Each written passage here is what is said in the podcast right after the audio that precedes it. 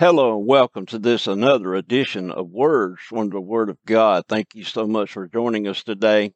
Christ glorified. Christ glorified. We could say amen and amen there, but we must allow the Word of God to speak to our hearts concerning His glorification with the Father there in heaven.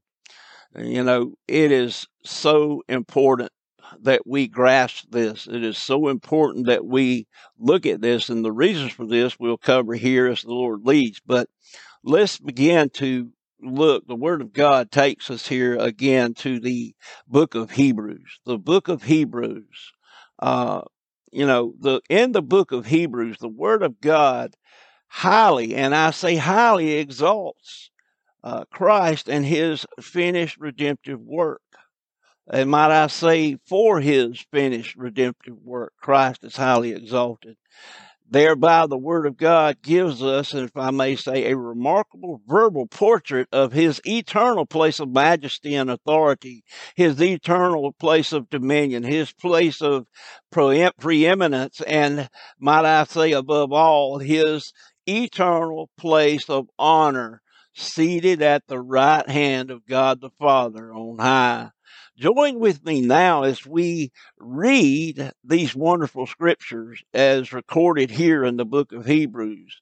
And I, I, I, pray that if you don't have your Bibles with you, I pray that you would pause the broadcast and grab them and let's read along together and allow the Holy Spirit to speak to our hearts through the Word of God of our exalted Lord and Savior, Jesus Christ, the Lord the book of Hebrews opens here in the first chapter.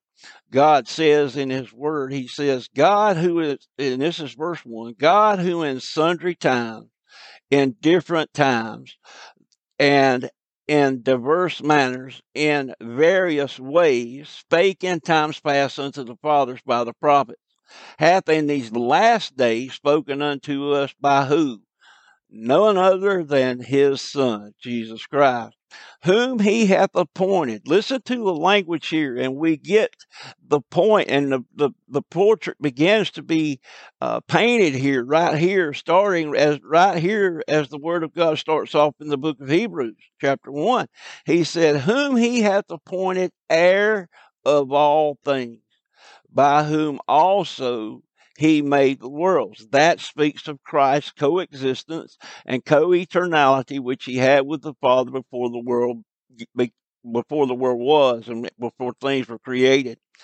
And it goes on. Who, speaking of Christ, being the brightness of his, speaking of God's glory, who being in the, the brightness of his glory and the express image of his person, and I want you to listen to the eternal power here.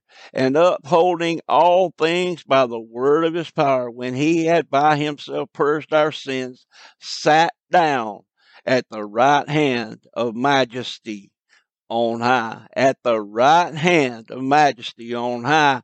The first three verse, verses in this wonderful book here uh, set that tone that majestic, that majesty, that honor, that dominion, that rulership, the, the headship uh, of Christ as he has been restored to his rightful place there at the right hand of the Father on high. But it speaks of the majesty on high. And then it says over here in, in verse 8, but unto the Son he saith, Thy throne, O God. Now, this is deity speaking to deity, God the Father speaking to God the Son. Thy throne, O God, is forever and ever. A scepter of righteousness is the scepter of thy kingdom. The scepter uh, is something that the king would bear for authority, and it, it speaks of his kingdom. So therefore, it's it's referring to him as the king uh, in his kingly position at the the throne of majesty on high. And it says, for thou hast loved righteousness and hated iniquity. Therefore, God, even thy God, hath anointed thee with the oil of gladness above thy fellows. And thou, Lord, in the beginning hast laid the foundations of the earth, and the heavens are the works of thine hands. Therefore, giving him the uh, creative power, again stating his co eternality and coexistence with the Father there at creation. And we know John speaks of this in his gospel, John chapter 1, verses 1 through 3. But then we'll move on here. And they shall perish, but thou remainest, and they all shall wax old as doth the garment, and as a vesture shalt thou fold them up, and they shall be changed, but thou art the same, and thy years shall not fail. But to which of the angels said he at any time, Sit on my right hand until I make thine enemies thy footstool?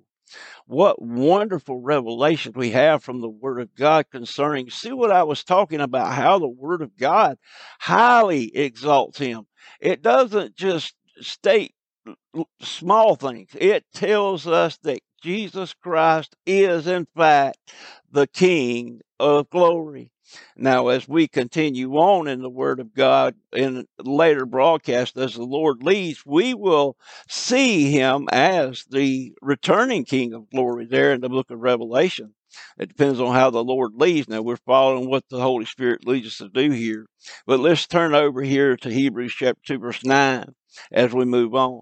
But we see Jesus. Who do we see? Jesus, none other who was made a little lower than the angels for the suffering of death, crowned, crowned, again, another king, kingship word, crowned with glory and honor, that he, by the grace of God, should taste death for every man.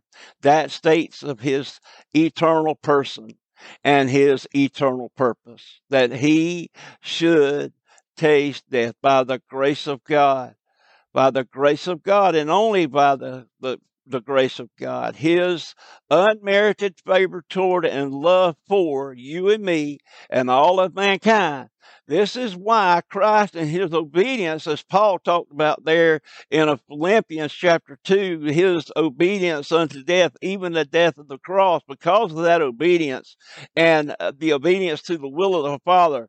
This is why Christ has been highly exalted. This is why he has been glorified at the point of his ascension in heaven. Christ and none other because he came to do the Father's will and he accomplished that at Calvary's cross.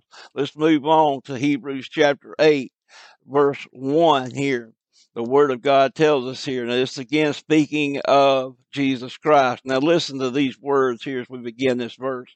Now, of the things which we have spoken, this is the sum. This is what the author is saying right here. Of all that I have spoken to this point, this is the whole of it. This is the sum. We have such an high priest who is set on the right hand of the throne of majesty of the majesty in the heavens. The right hand of the throne of the majesty in the heavens. Let's move on. Hebrews chapter uh, 10. Hebrews chapter 10. We'll go to verse 12 in Hebrews chapter 10. Verse 12 tells us here. But this man, speaking of Christ, after he had offered one sacrifice for sins forever, it wasn't a temporary thing, it was eternal. Remember, his cross was eternal.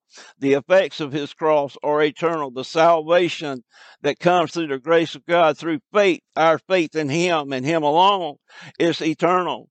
For it had once, after offering one sacrifice for sins forever, sat down on the right hand of God from henceforth expecting till his enemies be made his footstool. Finally, as we continue on here, uh, Hebrews chapter 12, I want to start verse 2 here.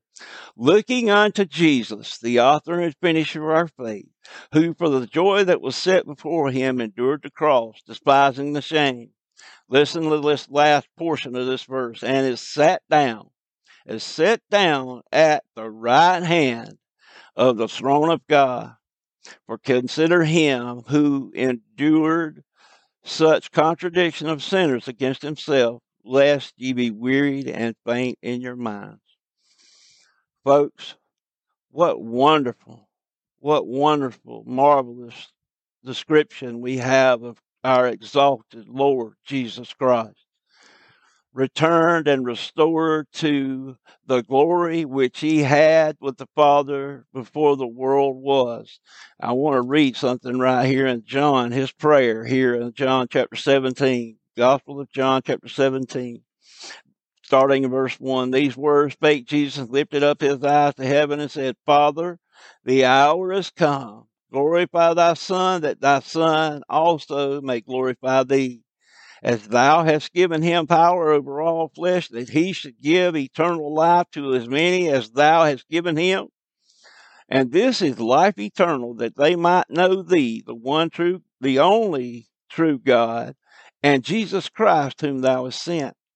I have glorified thee on the earth. I have finished the work which thou gavest me to do. And now, O Father, glorify thou me with thine own self with the glory which I had with thee before the world was. Folks, what we have read here in the book of Hebrews is an answer to this prayer. It shows us that God ha- has glorified his son. And not only that, but why? Why did he glorify him? He said, for right here, he says, I have glorified thee on earth. I have finished the work which thou gavest me to do. Jesus has not even gone to the cross yet, but he knows of his triumphance over death, hell, and sin and Satan uh, in his resurrection and his ascension back to the Father. But he is stating that right here is a finished work, and it is, as he is stating it, and as it's phrased here, it's already a stated historical fact that the work of redemption is completed. It is already finished, and that is verified and confirmed there in John chapter 19, verse verse 30, when Jesus said, it is finished.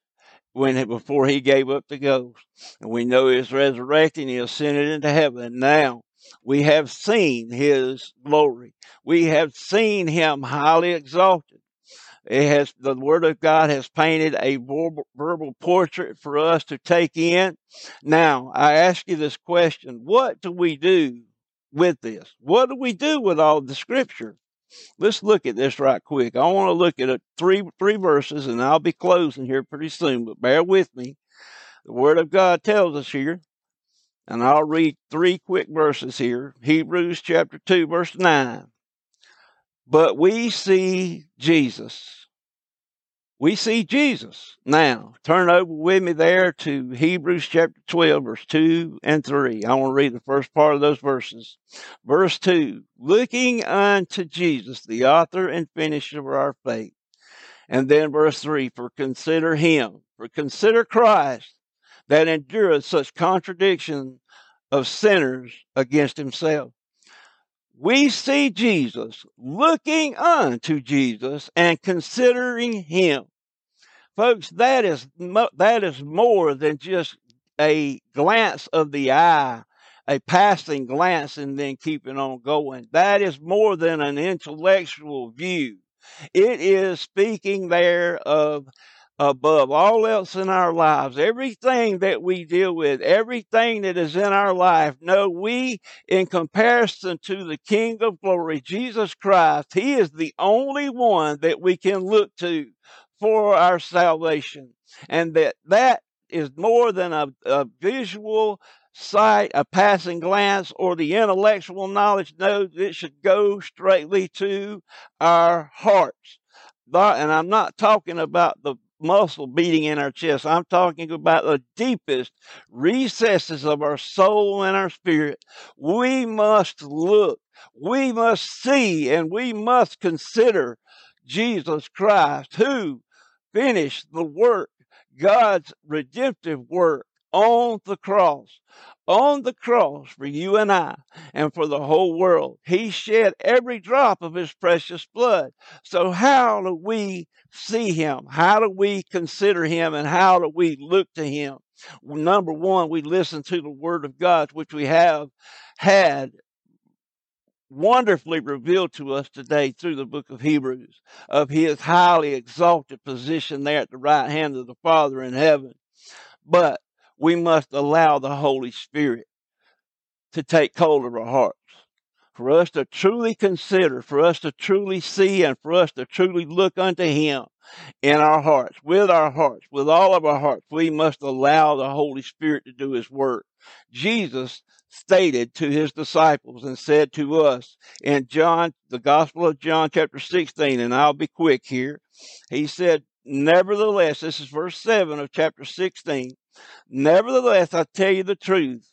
It is expedient for you that I go away, for if I go not away, the Comforter will not come unto you. But if I depart, I will send him unto you.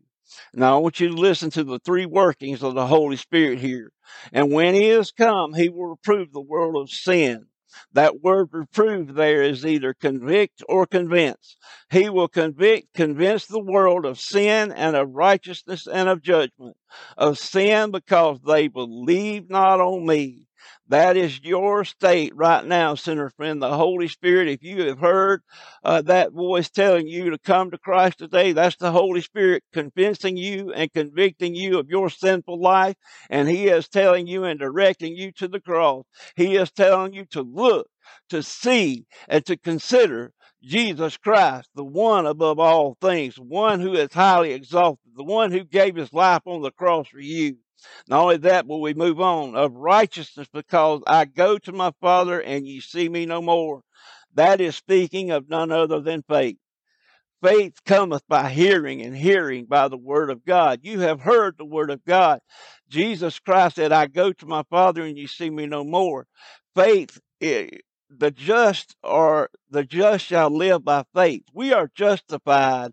That means God uh, declares us righteous righteous in Christ by our faith, not by our sight, but by our faith. Therefore, Christ said, I'm going to my Father and you see me no more. So we must place our faith. And the way we do that is to look to Him, to see Him, and to consider Him in our hearts by the working of the Holy Spirit and His convincing and convicting work. And it says of judgment, because the prince of this world is judged. Sin has been judged. The prince of this world has been judged and defeated. The power of sin and Satan and death is defeated in Christ's resurrection and his glorification in heaven. We must place our faith in him. And this is what the Word of God and the Lord Jesus Christ is telling us here today. You have heard the truth he said, You shall know the truth, and the truth shall set you, set you free. Jesus Christ said, I am the light of the world. He has come to shine light into your darkness. Remember what it said there. He is the brightness of his glory. Christ is the brightness of God's glory. God's glory is expressed through scripture as light. A light that lights up darkness, that turns out and dispels all darkness, where there can be no darkness to dwell. It has no power in the light of the glorious gospel of Jesus Christ. Won't you come to Him today? Won't you give your life to Him today? All you have to do is say, Lord Jesus, I know I'm a sinner, but I know you gave your life for a ransom for my sins. I confess my sins to you today and I ask you to come into my heart and save my soul and be my Lord and Savior. I know that you are the resurrected Son of God, and I know you are glorified. And I know if I look to you and I see you and I consider you in my heart by the convicting power of what's convicting me now, what's calling me to you now, and that's the power of the Holy Spirit, I invite you into my heart and I invite you into my life to be my Lord and Savior. I promise you, you, He will not reject you today. Sinner friend, if you have not received Him, I invite you to do so before it's eternally too late. Thank you so much for joining me today, and I look forward to the next time that we can share in a word from the Word of God. God bless.